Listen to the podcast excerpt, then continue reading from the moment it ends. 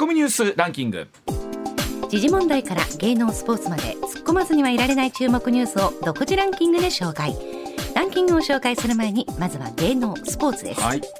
プロ野球の日本シリーズ第3戦が25日京セラドーム大阪で行われヤクルトが山田選手のスリーランホームランなど7対1でオリックスに快勝。対戦成績を2勝1分けとしました、まあ、ここまで全く日本シリーズヒットのなかった山田選手に初めて内野安打が出て、はい。その後スリーラン。打つべき人が打つとなってくると、やっぱりそのチームは強くなりますし、優勝に向かってぐっと進むんですね。まあ、まだでも2勝1分けですから、はオリックスも。はいね。なんかこの1分けがやっぱりこれどう効いてくるかでしょうね。ね。はいはい続いて、うん。ステージ4のがんを患っていることを公表している音楽家坂本龍一さんがピアノソロコンサートを12月11日に配信することを発表しこの形式での演奏を見ていただくのはこれが最後になるかもしれないと語りました。まあ本当にこの魂命を削りながらのとい。うことになるんでしょうけれどもおそらく本当多くのファンの人たちは全然そう,、ね、あのそういうのではなくて本当坂本さんのこう演奏をお聞きしたいっていうところあると思いますしなんかもう本当最後までこう、ね、元気でいいパフォーマンスをねこれからもずっと見続けてたいっていうその思いですよね。そうはい。それではニュースランキングまずは第5位。関西国際空港を運営する関西エアポートは昨日国際旅客便について10月30日からの週間計画便数が327便になったと発表しました。10月上旬の実績と比べほぼ倍に増加し、うん。来春まで増加が続く見込みで、はい。11日の新型コロナ水際対策緩和以降国際線の回復が本格化しています、まあ、本当にあのよく言われてます厳しかった旅行業界なんですけど、これも本当に復活するとやっぱり早いと言いますかね。みんなの気持ちがこうね前へ前へと行きますので、はい。ね、本当に明るいニュースなんだろうなというふうに思います。続いて第4位2021年9月面識のない高齢の女性を殺害したとして殺人などの罪に問われた長崎大学の元学生山口浩志被告に対し佐賀地裁の裁判員裁判は25日。懲役24年の判決を言い渡しました、まあ、山口被告が、まあ、大学の留年が決まって、まあ、八方塞がりの状態になって、えー刑務所しか居場所がなくってそのためにという本当にもう我々からすると考えられない犯行なんですがそれでまあ懲役まあ2個24年という、まあ、あれは判決なんですけれども本当になんかおお互いいたたまれないなということしか出てこないですねこういうのはね。はい。続いて第3位立憲民主党の野田佳彦元首相は25日午後の衆衆院本会議で遊説中に銃撃され死亡した安倍元首相に対する追悼演説に臨みました、はい。首相在任中に自民党総裁だった安倍氏との党首討論を振り返り火花を散らす真剣勝負だった再選を挑むべき相手はもうこの議場には現れないと個人を忍びましたまあ、あの僕もこれ聞かせていただいたんですけども本当にこの思いのこまった追悼演説であの安倍さん勝ちっぱなしはないでしょうっていうのは本当に野田元総理のあの、ね、その立場にいたからからこそのコメントなんだろうなメッセージなんだろうなと改めてこう、ね、各胸に染み入ってきましたですね。はい続いて第2位はイギリスのスナク新首相が就任会見を行い前政権の過ちを修正するために首相に選ばれたとしてトラス前首相が打ち出した大規模減税案で混乱した経済を立て直す決意を示しました。本当イギリスはこの1ヶ月怒涛の1ヶ月だったと思います。そこにあのエリザベス女王が亡くなったということもありまして、まあ、本当にスナクさんはその上ではすごいもうねあの課題を背負ってのスタートとはいいうことになると思います。はい、そして1位は。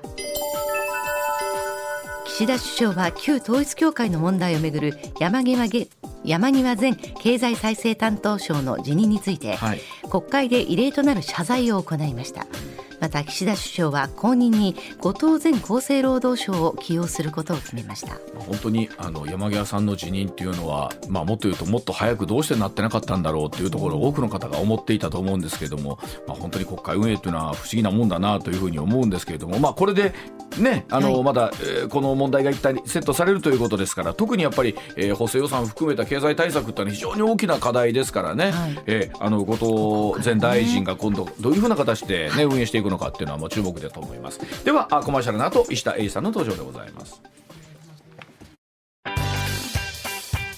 上泉雄一のエーナー。MBS ラジオがお送りしています。時刻六時二十四分回りました。ここからは石田英二さんでございます。石田さんおはようございます。はいおはようございます。よろしくお願いします。はいまずはこちらからです。著作権料訴訟に最悪の事態が回避の評価でございます。えこの裁判は以前から石田さんもね随分注目していまして、エーナーでもね紹介してくれてたんですが、音楽教室で演奏される楽曲に対して日本音楽著作権協会ジャスラックが著作権料使用を徴収できるかどうか争われたあ訴訟の上告審判決でえ最高裁24日生徒の演奏からは徴収できないとする初めての判断を示しました、えこれに対し教室運営事業者からなる音楽教育を守る会の大池会長が記者会見しまして音楽文化の発展にとって最悪の事態は避けられたと話したということなんですが まあこれは昨日のエナでも少しお伝えしたんですけれども、ねええええまああのすごい注目されたあ裁判だったんですよ、判決あのだったんですよね。ーまあ一つはこれ、あの最高裁が弁論を開いたんですよ。ん。で、えー最高裁ですから高等裁判所から、まあ、この場合は知財高裁というところから上がっていくんですけど、ん。えー上告さ、ね、した時に普通最高裁というところはもう書面書面だけなんですよ。であの法律審査ってもう法律まあうんというかなほとんどお弁論は開かれません。んまずもってもう大部分ほぼほぼ全部と言ってもいいぐらいです。あの弁論なんか開かずに書面だけを見て最高裁の裁判官が、あー棄却となるわけです。まあまあもちろんでめたまにほんのたまに、えー弁論を開こうかという時があるわけ。うんでこれそれやったんですよ。はでそれ9月に弁論開かれた、弁口頭弁論が開かれるということは、えーあひょっとしたらひっくり返るのかとかい。ろんなことが考えられる、うん。はいはい。でまあ、まずね例えばね、えー知り合いの弁護士さん皆さん知り合いまあね松川さんなんかようさんいてあると思いますけどはも聞いてください。一生で一回でもこ最高裁行ったことありますかと。うんまず言われるのが司法修習生の時の健康診断で行ったきり行ってへんって言われますよ。健康診断ね あここで健康診断。健康診断最高裁の大手のところにあるあなんかあんねやね大会議室みたいな。そんなに普通のいわゆる、あの弁護士さんとか法律経験者の方でもないんですか？ないない。あそんなすごいところないない最高裁って。だから逆にだからそのもしひっくり返る可能性があるから、んあのどっち側かによりますよね、つまり、えっと不服があって上告した側うんはい。はい。が呼び出されたら、うん？これはひょっとしてひっくり返るのかと。ああなるほど。ちょっと期待しますね。期待してワクワクする、はい。はい。はい。その逆やったらゲーとかなるわけ うわこれ逆に俺ひっくり返されるんかい。ひっくり返されるの？って。で今回それやったんで注目したわけですよ。はいはで注目したけども結局は、えー知財高裁高等裁判所の判決のままやったわけですね。でこの辺りがなんでかいうことも含めて、だからみんな注目したから、実は、えー、と知財高裁高等裁判所の判決をその時ニュースになってるわけです。ん。であのままでしたで書けばもうそんで終わる話です、これはいはいはい。でもそうじゃなかったでしょ？みんなわーわー大きく扱ったでしょ？その辺のことをちょっと話したいんですけども、えーポイントはこう今言ったその最高裁の弁論が開かれたということともう一つ、カラオケ法理というねあのー知的財産、えー著作権のえー裁判ではしょっちゅう使われる考え方があるんですよ。へでカラオケ法理。法理っていうのは、えー法律の方に理科の理、はいはい。法法律の理論ですね、はいはい。えーカラオケ法理っていうのがあるので、これは何かと言いますと、ん。えーある時スナックでお客さんが、これほんまの話ですよ、スナックでカラオケをお客さんが歌ってた、それに対して、えージャスラックが使用料を払います。演奏権の侵害であると。演奏権っていうのは曲を作った人が持ってる、はい。えーまあ言ったら無断で、えー披露されないというか人に聞かせられないという、私の許可を得てくださいということなんですね。で演奏権の侵害であるということで訴えた。はお金を払ってくださいと。でその時にあうん。どう言うたか言ったらこれ客が払うんかと。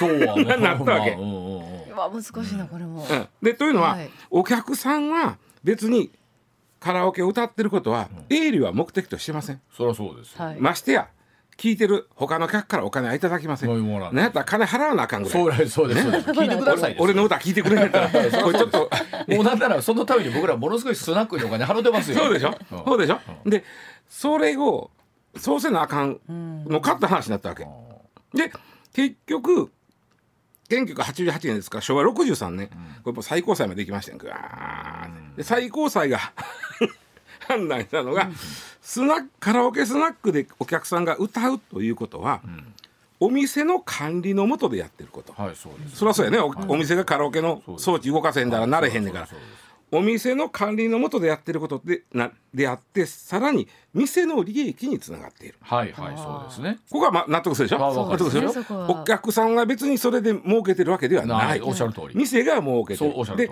お客さんが自分であの自分の管理ではい。機械ぼちぼちさな常連さんの中にはやる人もおるけども 基本的には店がやってる。やってます、はい。ね、ということは著作物を利用している主体、しこれ主体、はい。あこの主体っていうことをよく使うんですけど、はい。著作物を利用しているのは誰や言うたら、店やないかと。店です。はいおっしゃる通り。でしょ、はい。だから店が払いなさいとなったわけ。はごく当たり前なわけですが。でもそれが1988年。そうです。あちょうどまあカラオケボックスとかがそうそうそう世に出てきた頃ではあるんですけどただほらいわゆる8トラックの昔ながらの頃ページめくるカラオケはその前からあったじゃないですか。もうおっさんも次歌うとこ指挟んどったやな ページめくるとこ。でしょ？え？それ昔からあるのにそれは1988それやっぱりねあの、うん。今ばあちゃん言ったようにやっぱブームになってからの話。だから、えージャスラックもいろいろこれこれはもう取らなあかんなと。いや僕ジャスラックさんって昔知らない人があるけど結構なカラオケからの上がりってごついですいよ。やいいらしいですね。もちろんそれをあのーまあ経費を抜いた分はその、う歌い手さんとか作った人に、うん。作詞作曲した人に行くんですけどえそんなに行くんですかっていうぐらい、うん。俺も歌作ろうかなと思ったぐらいの その時はほんまに。歌作ったらいいけど歌ってもらわなあかんわけですはい、そうです。はい。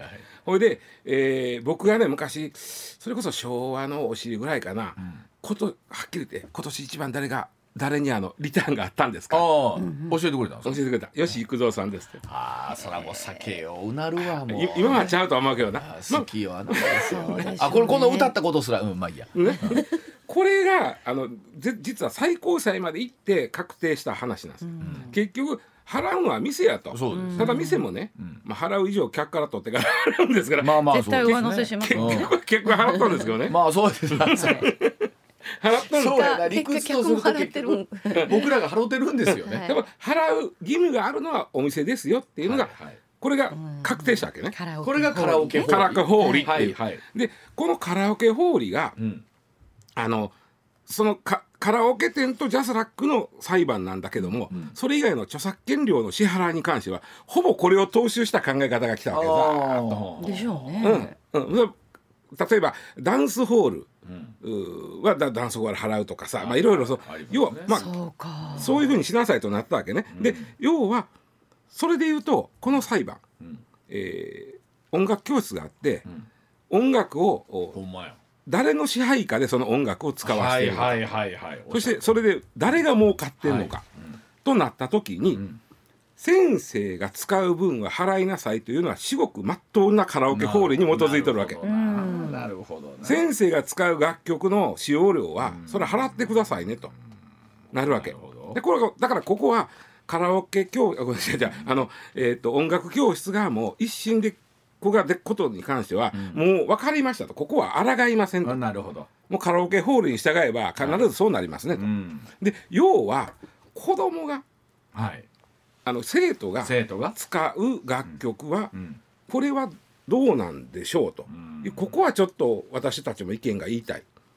というのはねカラオケ法理これ一言で言うとカラオケ法理をどれぐらい広く解釈するか、はいはい。広く解釈するのをやめるんかって。そこだけの話なんですこれ。であんまり広これたち確かに広く解釈すると、生徒にこの曲課題ですよって言ってるのは教室やし。そうですよね。教室やし、はいはい。でしかもその生徒が演奏するというか一連の流れの中で教室が利益が上がってると。はい。考えたらカラオケ法理を広く捉えたら、ん。あの教室が。教うそれ子供が使う分も払いなさいと教室が。あまあ教教室が払い教まあなさいまあそうですよ。だってあのせ生徒の分も。うん主体は主体はあくまでも教室なん教室やからはい。だから生徒の分も教室が払いなさいとなるわけ。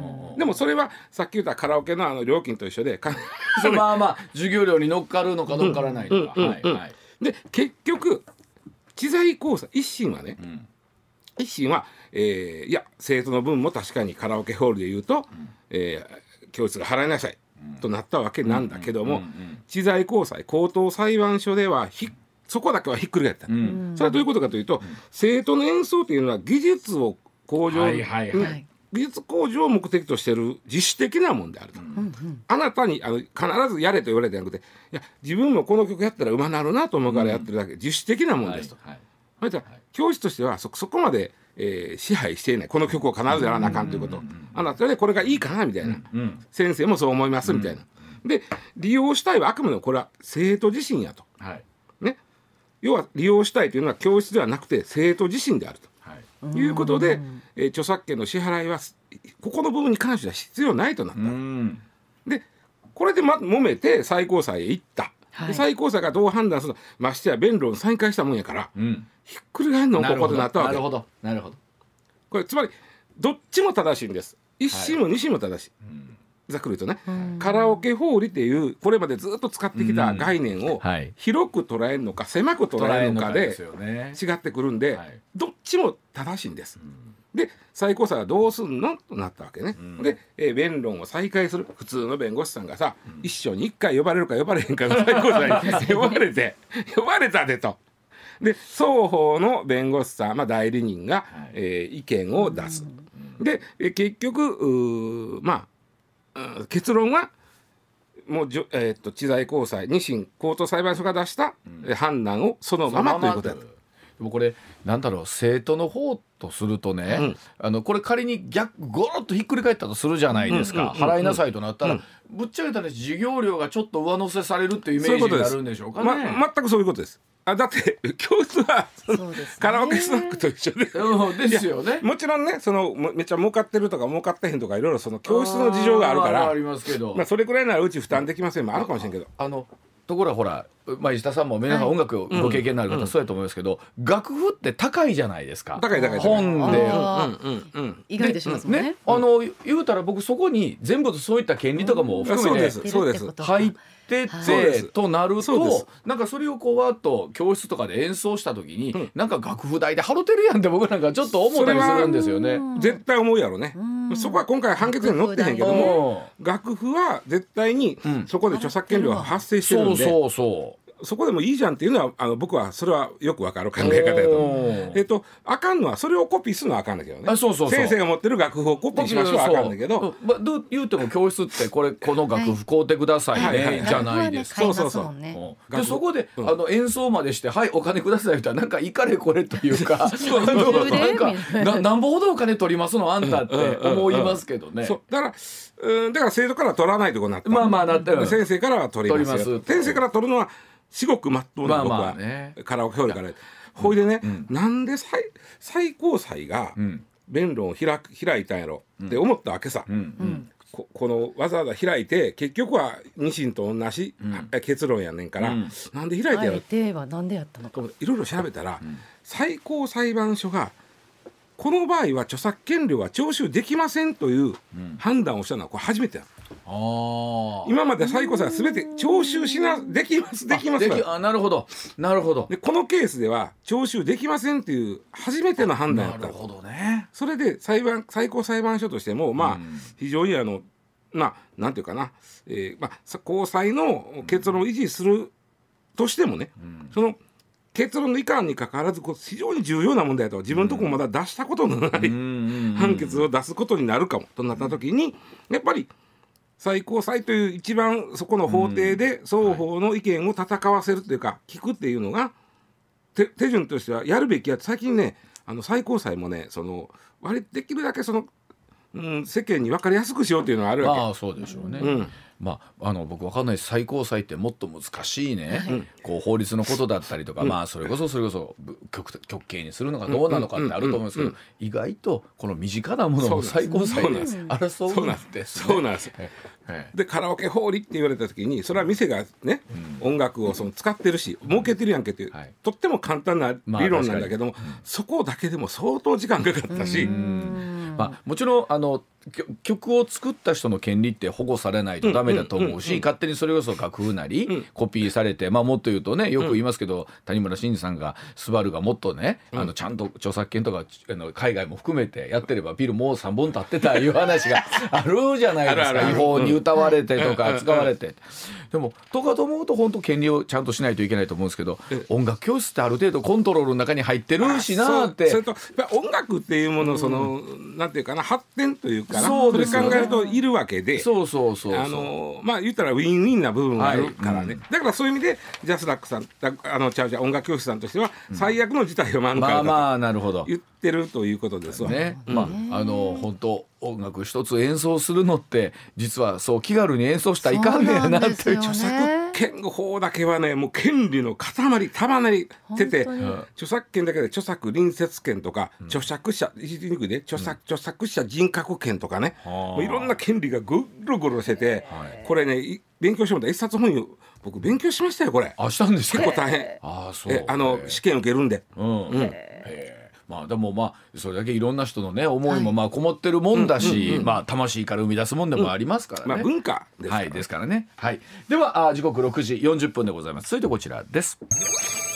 出産クーポン10万円現金での支給も可能にということでございます、え妊娠中から出産後までのあた新たな子育て支援策として政府が創設を検討しているえクーポン配布事業について岸田総理19日の参院の予算会議委員会で自治体の判断で現金給付も選択肢として排除されないと述べました。えー自治体が現金での支給も選べるような制度設計考えていることを明らかにしたわけなんですがえー金額10万円を軸に検討しているということでえー政府は一度きりではなくて2023年以降も続けたいという考えだそうでございます、はい。あのー今新たに生まれてくる赤ちゃんってすごく少なくて、ん。今年はひょっとしたら80万人初めて切っちゃうかもね。切っちゃうとそうですよね去年も少なかったですよね。で去年が81万人ギリやった。ん。で今年はもっと少なくこの上半期の人数だけ見てると、えっとまあ、80万人切るかな。逆に言うとね、まあ、80万人としましょうや。はい。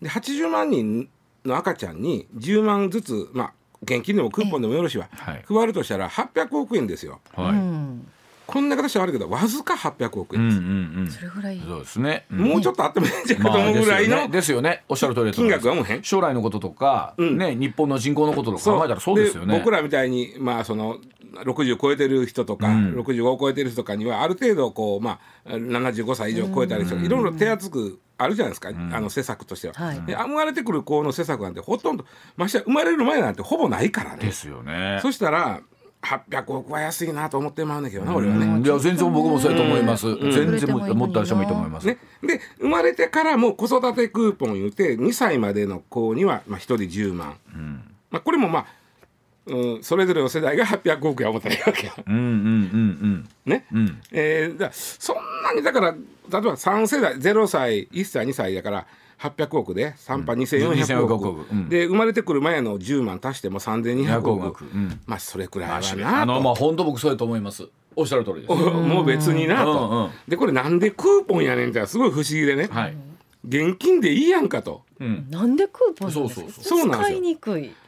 あのねはい。この間マイナンバーカードで銀行口座と紐付けたらはい。5,000円やるから慌てて紐付けましたが僕ら、はい。はい。1個だけやったらええわ思って、そこに振り込むだけですよ、そうですよね早いね。そのそう早い。早いもないし。その方が早いでしょ？うん。はい、速攻にはい。もうそすぐできる。なのにクーポンわざわざ発発行するんでしょ？こうして。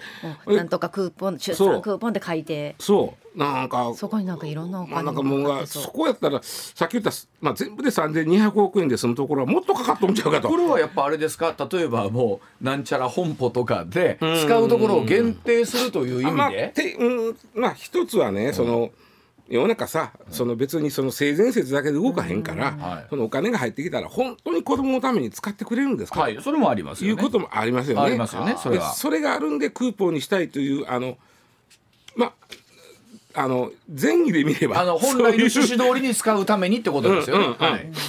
はわわかる、わかるけどもほとんどの人は10万じゃ足らん。まあほとんどかほぼみんな10万じゃ足らんねんから。まあもちろんね。それは使うわな、まあ、だから本当難しいですよね。14万渡してあの現金で入ってきた時に、まあ、これじゃあスーパーで日常のものを買うのとて、子育て支援ちゃ子育て支援なんいやそうですね。子育てのために。よくお金に 色はついてへんって言うからね、はい。日常で子供はまだお米食べられへんでも、親の米を買うってことはそうそうそう。結局その米を買うべきやったお金は子供に回るわけやから。そうそうそうそうそう。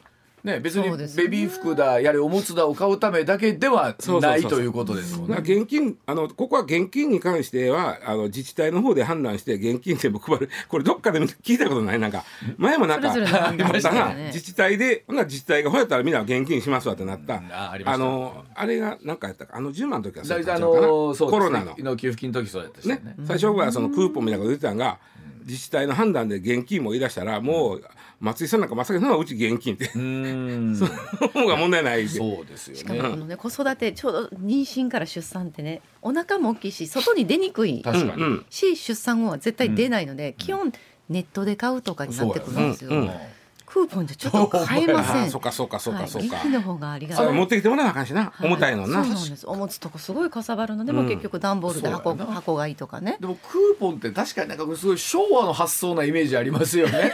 いやでもうん昭和でも例えば 僕は分かんないですけど、例えばそのベビー、えー服とか、えーおむつとかを、まあ、主に専門で扱っているメーカーさんとかはクーポンにしてくれた方が嬉しいのかな。確実にそれはそこに入ってくるわけでだけどどうすからね。やろうなそのぐらいにしかいかな。いかもな。松川な、うん。松川さんな、うん。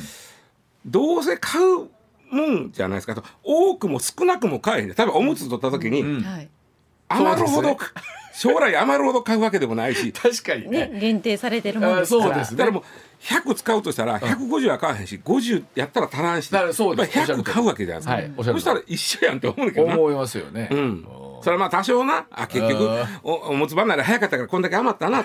まあちょっと、はい。あの近所の人赤ちゃん生まれたら。まあとはいえそんなにあのびっくりするほど余りはしないですよ。ああクーポンはちょっと分からへんねんでね。あのもう一つあのこれ実はまあいろいろまあ少子化対策ね、さっき言ったように子供がとにかく生まれてこないんで、えー政府としてはその、えー出産一時金あのおこはい。赤ちゃんが生まれた時に、えーまあ、健康保険組合とかからこう返ってくるお金ですね、これが今、あのー、42万円なんです。うん。これを47 47万円。に、えー来年度から引き上げようと。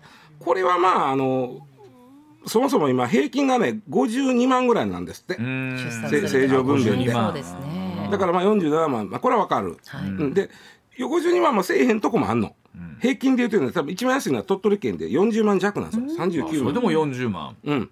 で余った分は別にもうたらよろしいやん、まあこんなもん。別にはい。いんねんからこれから、はいいります。で東京なんか全然足らへんで東京は平均62万なんだって。だか高いな。ら47万もらった方あと15万足らん。うん。まあまあいろいろあるけど、まあまあこれにはまあまあまあまあこれもな、もうまあまあもうちょっとなとは思うけどまね。まあまあ他にまあクーポンかなんか知らんけどおもうちょっとどころかもうね。産む産むっていうことが素晴らしいことなんですから、うん。全額負担してほしいな、うん。でね、あのー実はそんな陰で、この1日から変わったことがあるんですよ。ね。何かというと児童手当の所得制限がはい。そうなんです、うん。増えてるんです、はい。増えたというかあのできたんです。うん。あのー児童手当っていうのは、まあ、あの3歳未満の子やったら1万5千円かな、ん。で3歳以上小学校を6年生までやったら1万円とか決まってるわけね、はい。一人につきなん。ぼ、その場合所得制限がある。んですはい。で例えばその年収年収っていうのはそのお税金やら何やら引かれる前の無気味のはい。はい。金額ですね、これがあの、えーお子さんおお嫁さん以外の、お嫁さん以外の扶養者が一人おる場合は875万6千円を超えたらこの扶養手当あのごめんなさいあの児童手当は出ない、はい、出ない。はい。出ないです、875万っていうことはこれ手取りでいうと600万円だよと思うんぐですよね。らいですようんね。はい。そんなに別に高級取りでイメージはない。はでこれもこれ超えるともらえない、んでこれを超えた人はもらえない代わりに5,000円もらえてたんです、あ、そうなんですね。うんはい。5,000円もらえてたんですけどその子供一人につき5,000円もらえてたのを年収1,200万を超えるとこれももらえなくしたのこれもなくなる。10月から。そういうことです。でもうそんだけ持てないからええやんけという発想もあるけど、実は、あのいろいろね所得制限ってねあのあるんですよ。あの子供に関しても、はいろいろ。うん。で出産準備金さっきのあのあの生まれてくる子に対する10万円。これクーポンかん。現金か知らない、これに関しては所得制限がない。となったらねこの5,000円くらいのもんでやな こんなしょうもない所得制限つわざわざつけまたんかいね。手間が大変いやほんまにだと思いますよこうやって分けてとかね。ね。で最後に言わしてほしいのは、これはあのまあ出産一時金とかクーポンで子供を産む気のある方それは別に関係ないでしょ。うん。女性的に考えても。そう。ですね。ねはい。ねそこちゃうやん。そこではないそですもっと。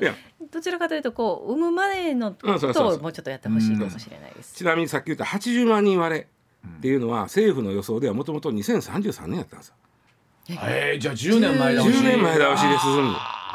これ何度かせなあかんとなった時にあのね、えーあの写真権国立社会保障人口問題研究所っていうのがありますね、うんはいはい。まあ、こうこういうことばっかりやってると、はいはい。ここはねあの9月に発表したあの公表した、えー出生動向基本調査っていうのがあるんです、これね毎5年ごとにやってて、5で割れる年なんです。本当は。はいはいに調査するんですけどあのコロナがあったんで今回だけは2021年調査なんです、はいはい。え6年、5年あまあまあそれぐらい、でこれがねすっごいのが、みんながひっくり返ったんが何何？まず女性の中では一生結婚するつもりはないと答えた人が激この6年間で激増してるあはあなるほど。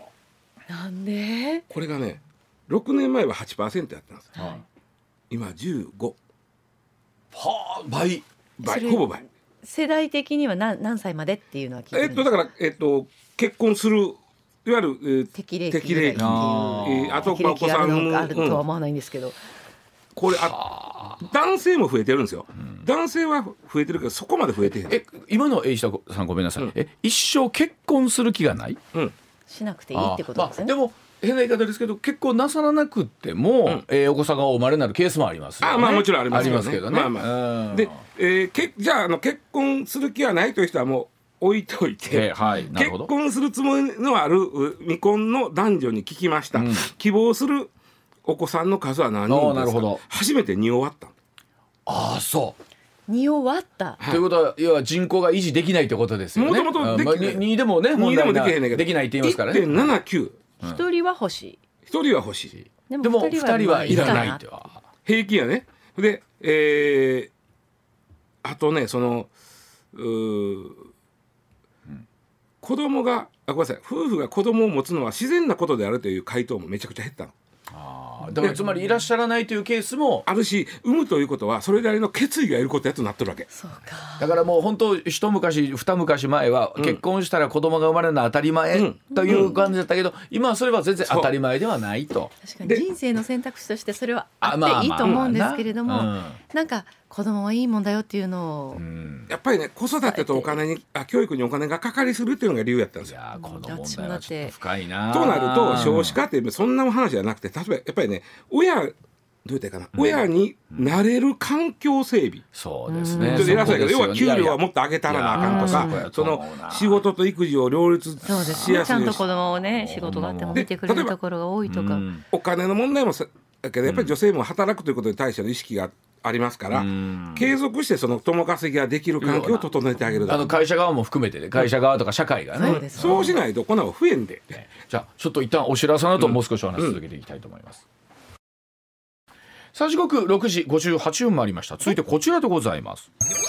先払い買取これが闇金に当たるのかということなんですけれどもえ去年から被害が相次いでいるそうでございます。先払い買取なるものがあるそうでございます、えーインターネット上で商品券などを高値で買い取ると謳いまして商品の画像だけを先に送らせて代金を前払いすると、で後日商品が届かないということで高額な違約金を請求するということだそうなんですけれどもまあこうした手口違法な闇金に当たるのではないかという声が出てるんですが、まあ、一体これはどういうことなのかというのをそもそも例えばあなたが売りたいえースマホを写真で送ってくださいと、でパッと写真見て査定額これ3万ですね、うん。振り込みますわと、はほんで何日もしばらくしてあなたあの商品送ってこなかったんで違約金で5万円払ってください。結局ほう。3万円を5万円で借りたことになるわけですね。えこれ送ったらどうなるんですか？おあのねうん。これはまずその送ることを前提としてない。使う方も分かってる。分かってるんですそういうことなんですか？要は小口の貸付です。あそういうそうそうそう。えー分かってお互いがやってます。3万円が5万円って。なんかお互いの気持ちが微妙なところある、でもコマーシャルなと、はいそのあたりちょっと整理してお伝えしていきたいと思います。1です。あなるほど。お互いに分かった上で分かった上で、うん。違約金が発生するというスキームで納得して、ある意味納得して、ということはえぶそれは送った方はうん。100も言いますけど分かった上で3万円もだから受け取るこの手のあの闇金というか、はい。この手口のやつって今まで例えばねうん。もともとは給与ファクタリングっていうのから始まったんですよこれ。は給与ファクタリングっていうのは給料をもらう権利、まあ昔で言うところ給料の前借りやったらそれ会社やけど、はいはい。それをこういう会社に対して権利を売っちゃう。は例えば25日になると、はい。えーあの20万私入りますと。うん。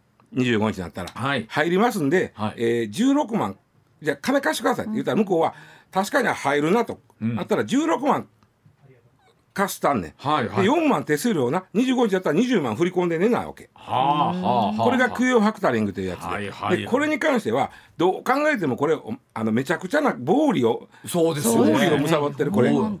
闇金やんけ、うん。貸金業やんけいうことで、これがまず摘発されちゃいました、ん。次に出てきたのが今これまだ摘発されてへんけど、付け払い現金化というやつなん。ですよ付け払い現金同じようなやつがやってる。でこれは何かというと業者はまずですね利用者に、えー、なんでもかな二足三門のももんを交わすんです。例えばあのガチャガチャで出てくるようなあのー 10円のガチャガチャで出てくるような例えばあのそういうしょうもない。あーまあまあ仮に上もありましょう。もう高いですもう言いですけど今100円やな。あー。100円のガチャガチャで出てくるような300円ですはい。はいはい。100だからあんまりしょうもないねそれだったらな。